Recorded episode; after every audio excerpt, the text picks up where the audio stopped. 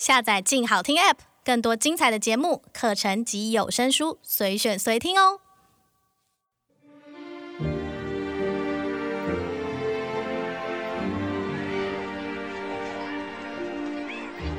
The principal sits across from us at a long table in the frigid room. Behind him is a locked glass cabinet filled with the school's prized collection of hardcover books, nothing like the flimsy paper textbooks the children use.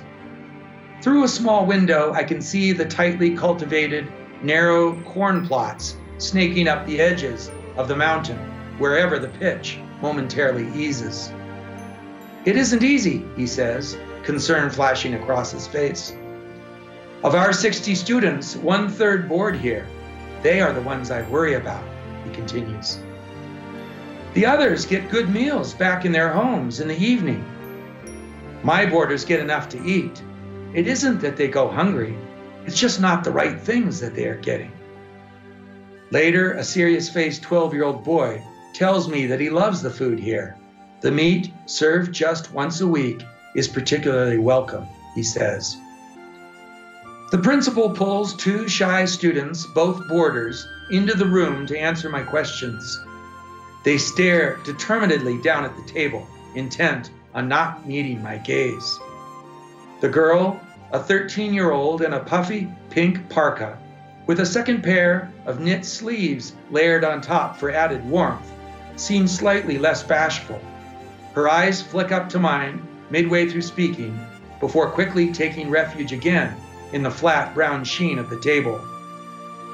Do you miss your parents? I ask. No answer. She starts to rapidly knead the cuffs of her sleeves.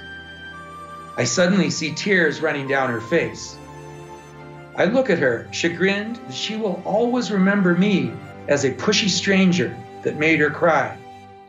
The principal gently prods her. Do you miss them? She pulls herself together and says, Yes, very much. She, like most of the children of migrants, will see her mother and father only once or twice a year during the rare leave they get from whatever factory, construction site, or restaurant kitchen employs them.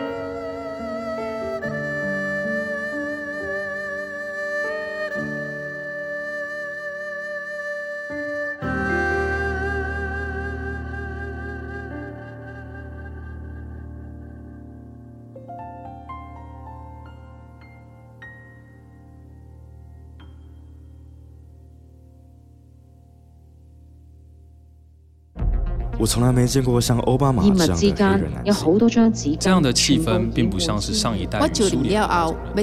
现在台湾没有一个明确的诞生。住在满城内两万左右的满人。七零年代我们喝的是古巴朗姆酒，那时候所有的人都迷恋。新闻、历史、人物特写、调查报道，非虚构写作带领我们描绘这个世界的真实故事。它像小说一样精彩，像文学一样动人。欢迎来到静好听的非虚构故事方。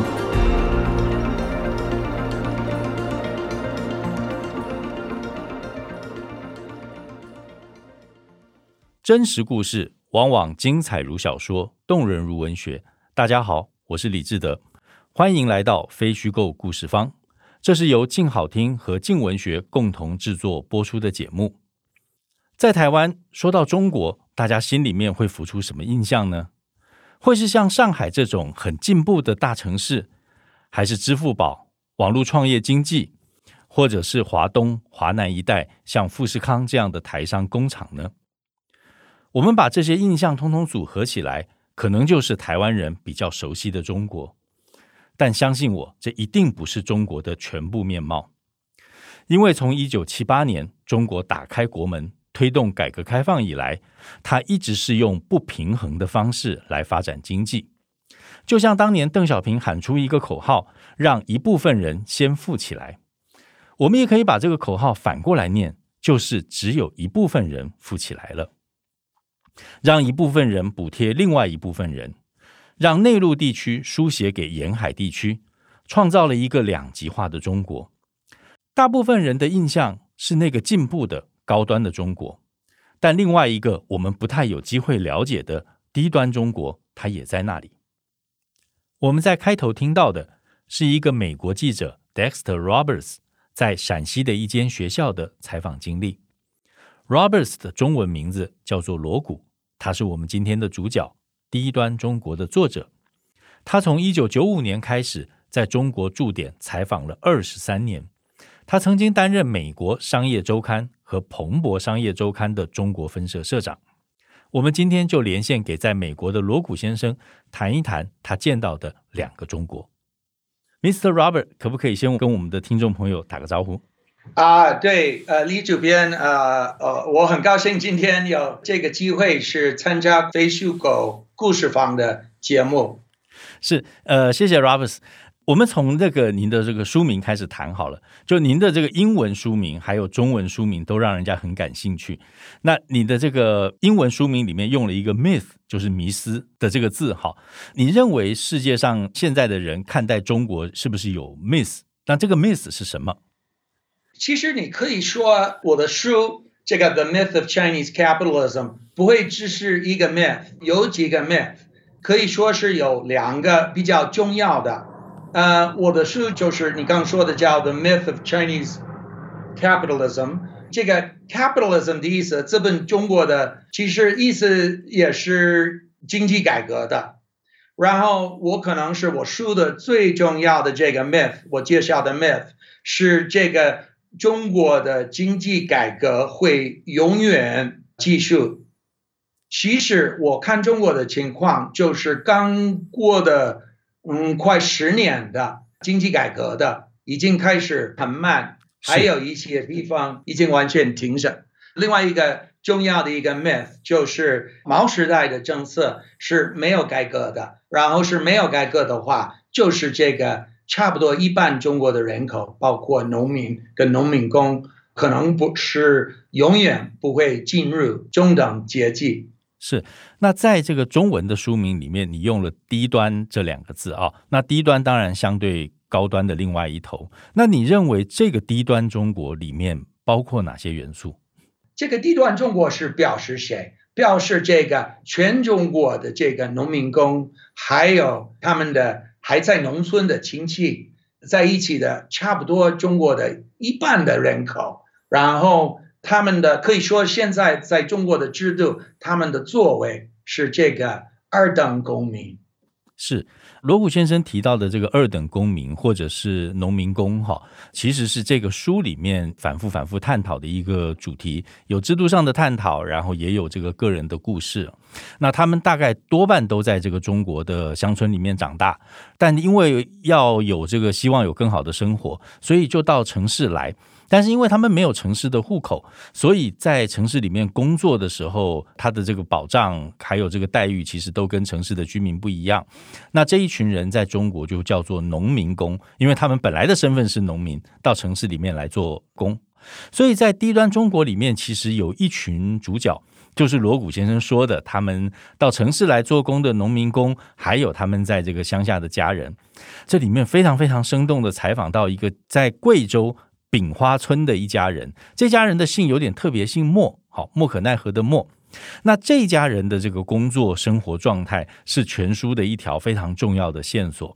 罗谷先生，可不可以跟大家介绍一下你怎么认识这一家人？就你几乎把这一家人好像都写完了。对，其实呃挺早就认识他们的，是应该是二零零零年的时候，是我第一次去你刚说的冰花村的贵州。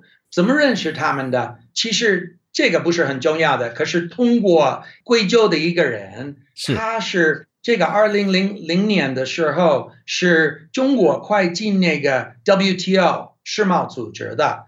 这个是一年以后，就二零零一年，中国是进这个 WTO。然后那时候其实可以说。大城市也是这个小的比较偏的这个村子的人都知道，这个中国是准备进这个 WTO。这个人是觉得是我我当时候你刚说的已经说过了，我是在商业周刊做记者，然后他们觉得也很欢迎我来这个地方。他觉得中国是进这个 WTO 以后，可能有很多的公司开始是找机会。也可能是到也是中国的比较偏的地方会投资的啊，因为这个呃中国的 WTO 进 WTO 的情况，所以那年了，二零零零年了，我第一次是去贵州，其实我先是到东莞啊，那时候这个冰化村的年轻的人很多，可以说大部分的年轻的人都是农民工，都是有在老家的机会，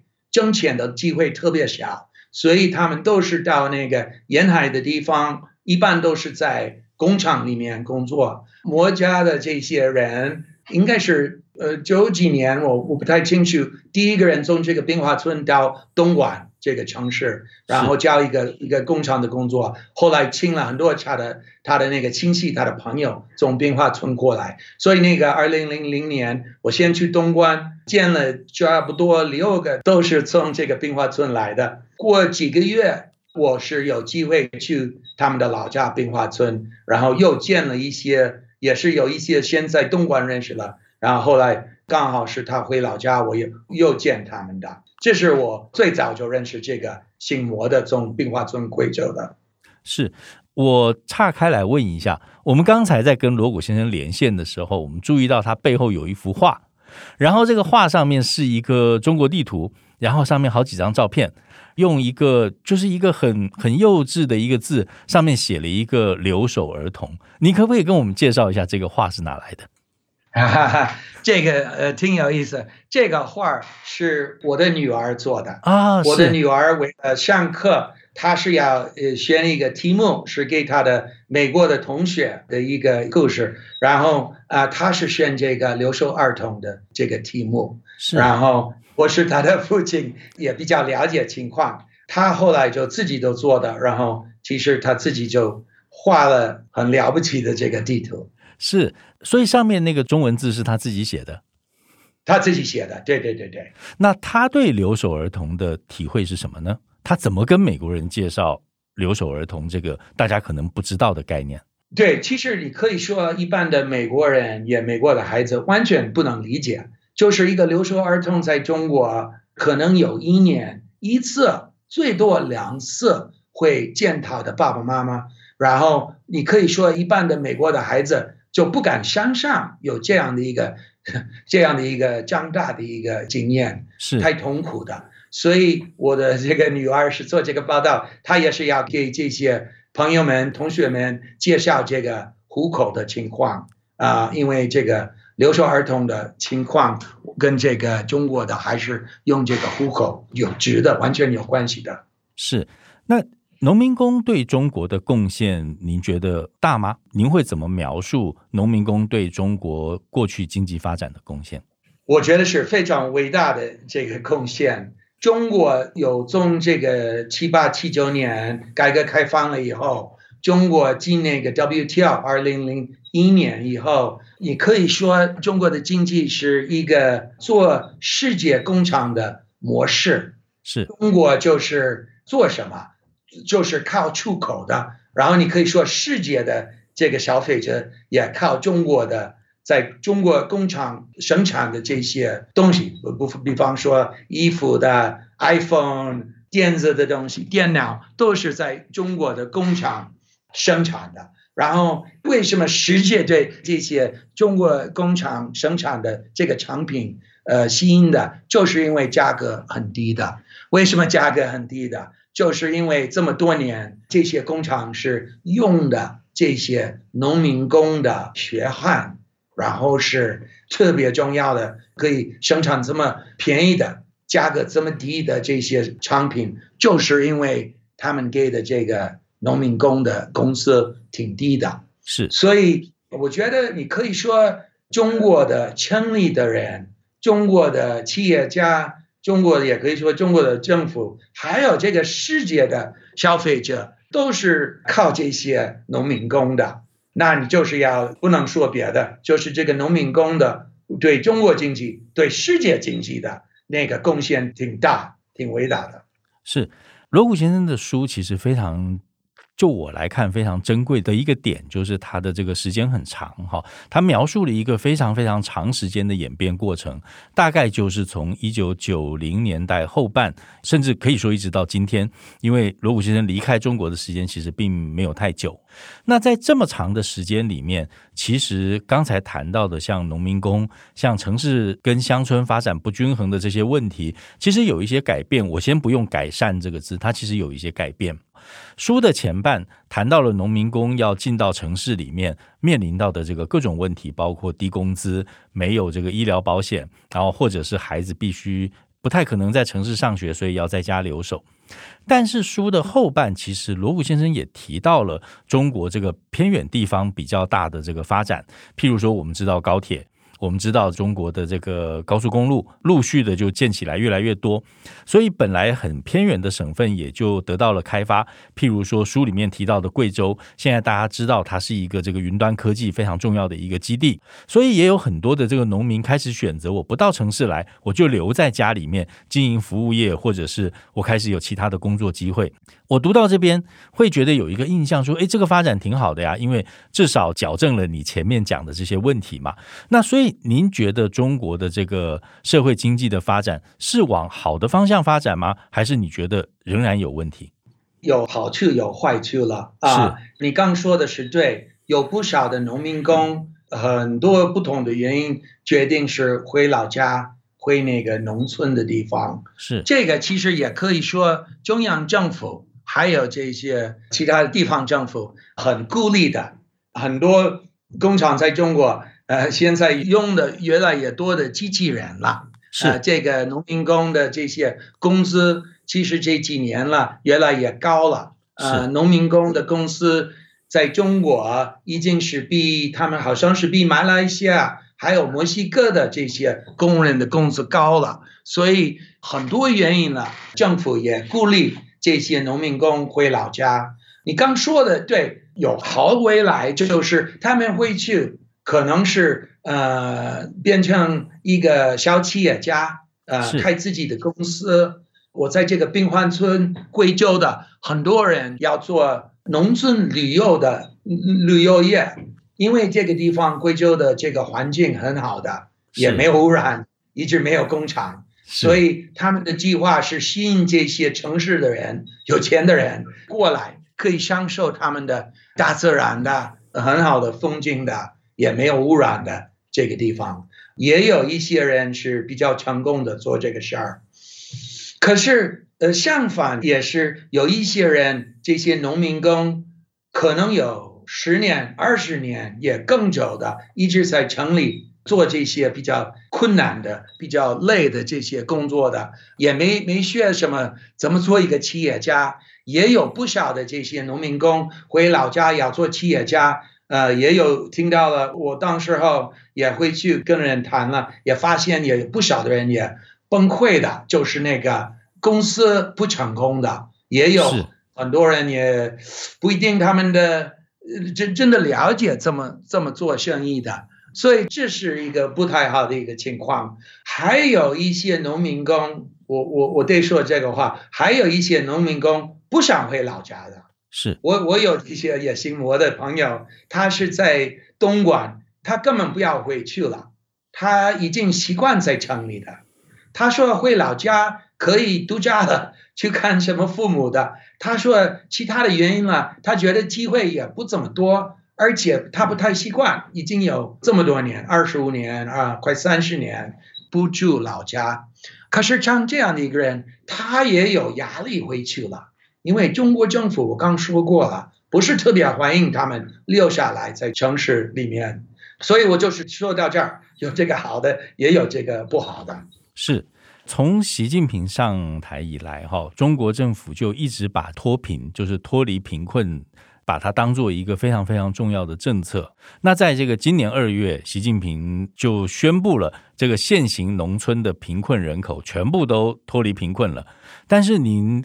似乎不相信这个宣布，你怎么看待中国宣称他们所有的人人口都已经脱离贫困这件事情？哦，所有的农村人口，呃，对对，就就是要跟你要确定这个，其实不是全中国的，是这个农民的农村人口这个全面的脱贫的。是。然后我先说，这是一个很伟大的一个贡献了。不管你这么看，这个是非常非常重要的，也是非常了不起的一个。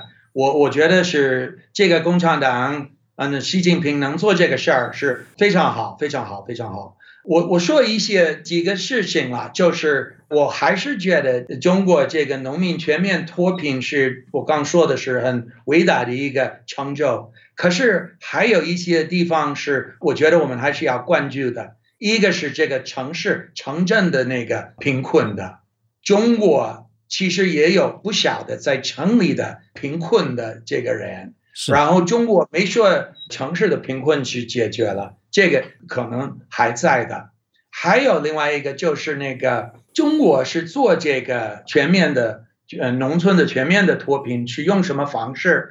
其中一个特别重要的是人口的安置的，他们就看到一些最有这个极端贫困的最穷的人是在一一些政府觉得是一直不能富起来的地方。可能是很偏的山区的这样的一个地方啊，那我觉得有的时候用这个人口的安置是对做的，可是中国也有一个比较大的一个问题，也这个脱贫的里面发生过，这是那个可以说是强迫的人口安置的，是这是一个问题，还有一个是这些穷人是愿意是呃搬到一个新的地方也有了。可是他们在这个正这我我也我也去过这些，把这个极端贫困的这些人口搬到一个新的一个地方，盖了新的楼，有的时候现在很漂亮。我去了几个地方啊，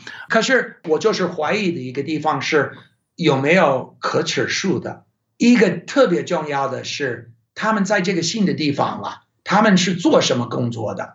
以前他们在农民的地方。不管怎么样，他们可能有一小块的土地，然后新的这个安置的这些地方呢，也不一定的。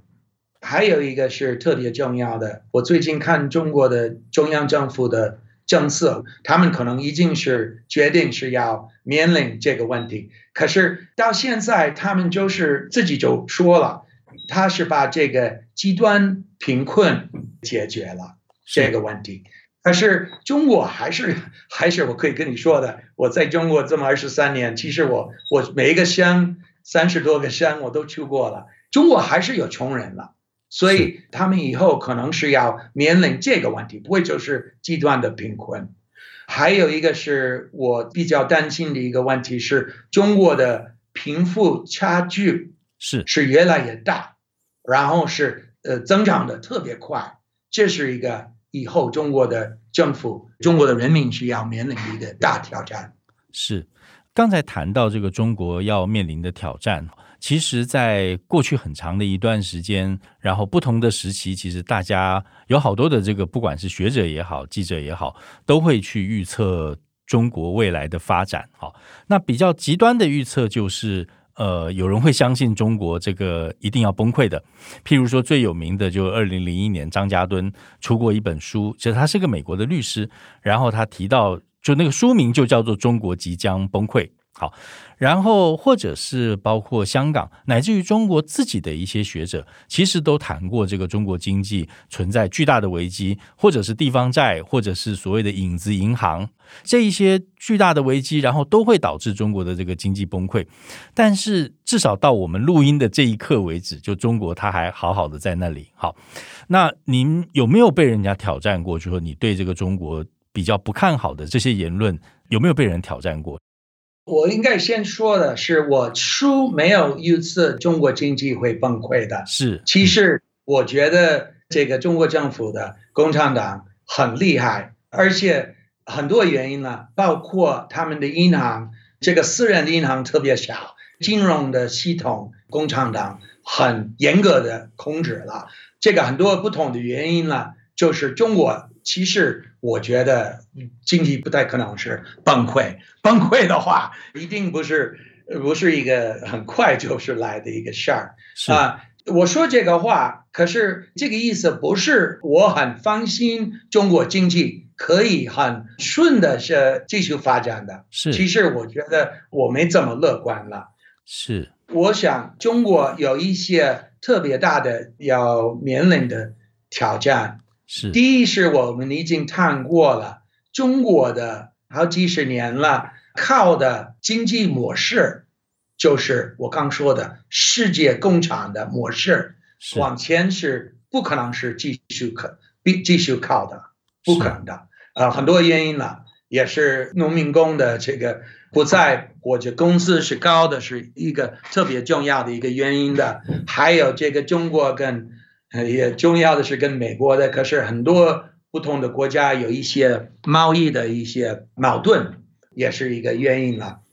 所以中国已经是有十多年了，说他要把他的经济的模式转变了，改到一个新的路，走一个新的路。他们说这个路是什么？这个路是从一个原来是特别靠出口的，也靠那个投资的，啊、呃，到到一个新的一个一个模式，一个新的一个经济。这个新的经济是应该是更靠这个服务业。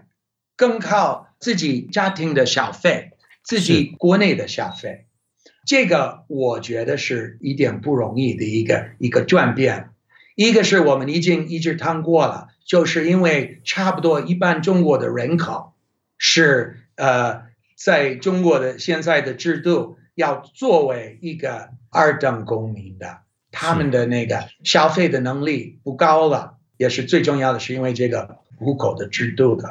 啊、呃，还有一个是中国的是面临的一个特别大的挑战，是中国是正在从一个以前是一个可以说人口红利，是到一个人口的现金的，是他们那个老年化，中国是面临一个特别快的、特别严重的一个两年化的一个挑战了。所以，呃，就是回到你开始问我的问题，我不会预测中国是会崩溃，可是我也觉得中国经济的往前会面临越来越大的这些呃比较比较严重的这个挑战。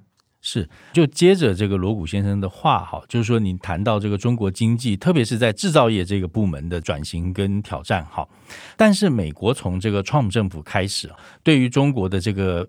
发展有许多的这个限制，特别是在这个新技术的领域。那你怎么看中国制造二零二五这个计划？你觉得他当时为什么推这个计划，以及他将来可能发展下去吗？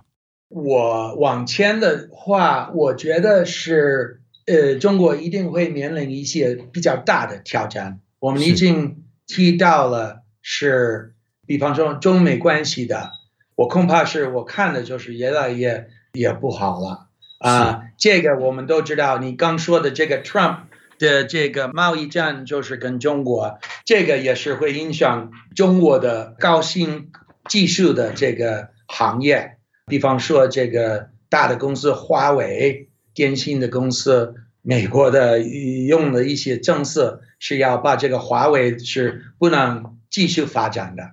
可以说，这个政策是。也有用啊，是其实真的是害这个公司。如果你现在听到这个中国的领导人，特别是习近平，他们说他们不怕，他们最近呃也是，特别是习近平是用了一个好几十年的一个话，其实这是毛主席时期的一个话，他说是我们要做自力更生。Self-reliance 是自力更生。嗯，他们都说，呃，其实他们有一个，也是一个新的一个经济的一一个说法。他们说，往前他们要要过了这个双循环的双循环的一个经济。双循环，嗯，这个是什么意思？最重要的意思就是，我们是会靠我们自己的，我们靠我们自己的家庭消费，我们靠我们自己的可以发展高科技的。我们不用跟世界这么沟通的，我自己认为这个是很不容易走过的一个路。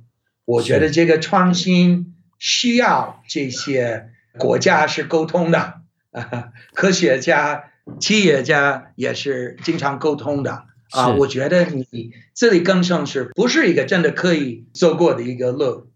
所以说的比较简单，我觉得是中国会面临特别大的挑战，是也是跟这个中国制造的二零二五年，也是因为这个国际的这个环境的矛盾。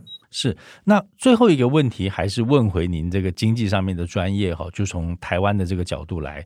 其实您从书的前头在东莞你就提到了台商，后来提到了这个罢工的这个豫园做做鞋的这个工厂，然后后面最后提到了这个富士康。其实你写郭台铭其实写的还挺多的哈。那您能不能谈一下从九五年开始您所见到的，一直到现在台湾商人就台商对中国大陆经济发展的影响，还有现在在。中国的台商跟以前有什么不一样？最后，请您谈一下您对台商的看法。其实，中国的这些我我说的世界工厂的这个模式，其实没有台商，就是没有这个中国不能做这个世界的工厂，是因为就是台湾人还有香港人，然后就是最多的工厂的老板就是从这两个地方来的，所以其实中国的这个。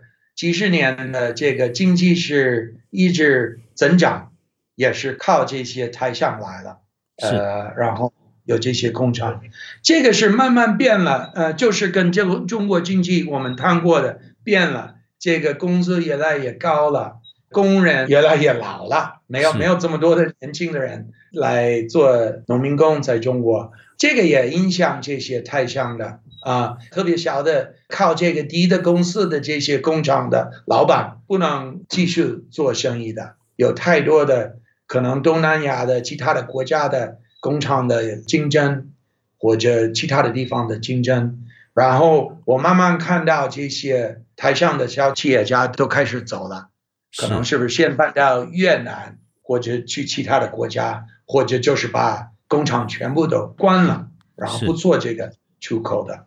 现在是你已经说过了，其实应该慢慢转到一个很不同的一个方式，就是你说富士康，这是一个完全不一样的一个工厂，这是像一个城市，呃，规模非常大，也越来越靠那个机器人，工人越来越小了，所以不知道怎么其他的应该说了，就是我慢慢看到这个真的是变了，为了全部的。在中国这些工业或者工厂投资的人，还有特别是印象也是这些台商的。是，好，那我们今天谢谢罗谷先生跟我们分享的这么多的故事还有经验。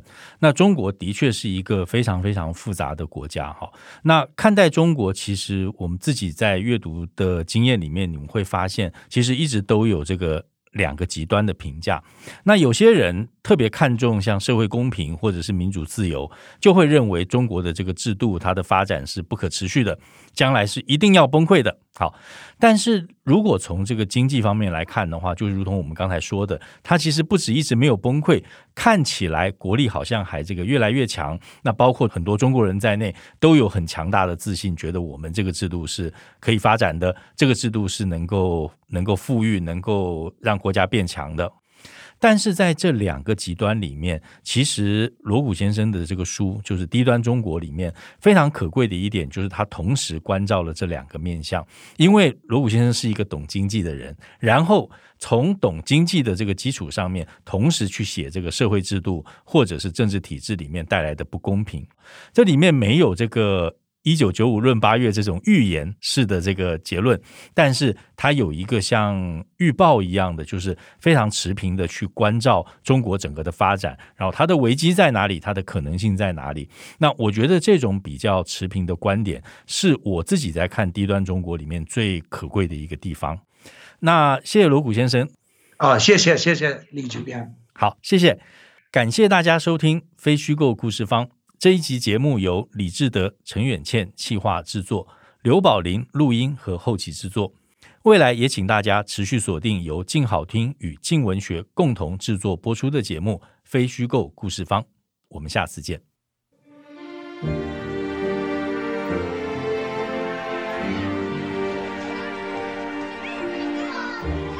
校长笑着走过来迎接我们，他四十二岁。一头乱发，一脸风霜，对我说：“我们去办公室谈，那里比较舒服。”但是，以他那样想好好接待远方来客的殷切之情，他的办公室之简陋，让人看了不禁一阵心酸。他的办公室位于二楼，是前几年才在峡谷比较高的一端增建出来的，经费来自远在北京的教育部拨出的一笔特别基金。几年下来，这间新办公室已经折旧到和整个校区融合无间了。我和校长在那一间寒冷的办公室，隔着一张长桌就坐。他的背后靠墙有一座玻璃橱柜，加了锁，里面放着的是几本学校视为珍宝的精装书。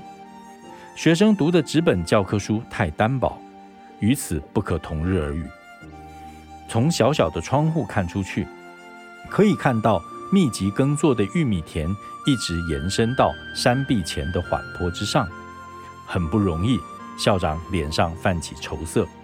我们这里六十个学生，三分之一住校，我烦恼的就是他们。其余的三分之二晚上回到家里可以吃好一点，住校生也可以吃饱，没有问题，他们不会挨饿。但问题是，他们吃的东西不对。后来有个十二岁的男孩子告诉我，他喜欢这里的伙食。他说。他们一星期只吃一次肉，肉类特别受学生欢迎。校长叫了两名学生来让我询问，两个都是住宿生，和我们谈话时眼睛始终看着桌面，不想和我眼光接触。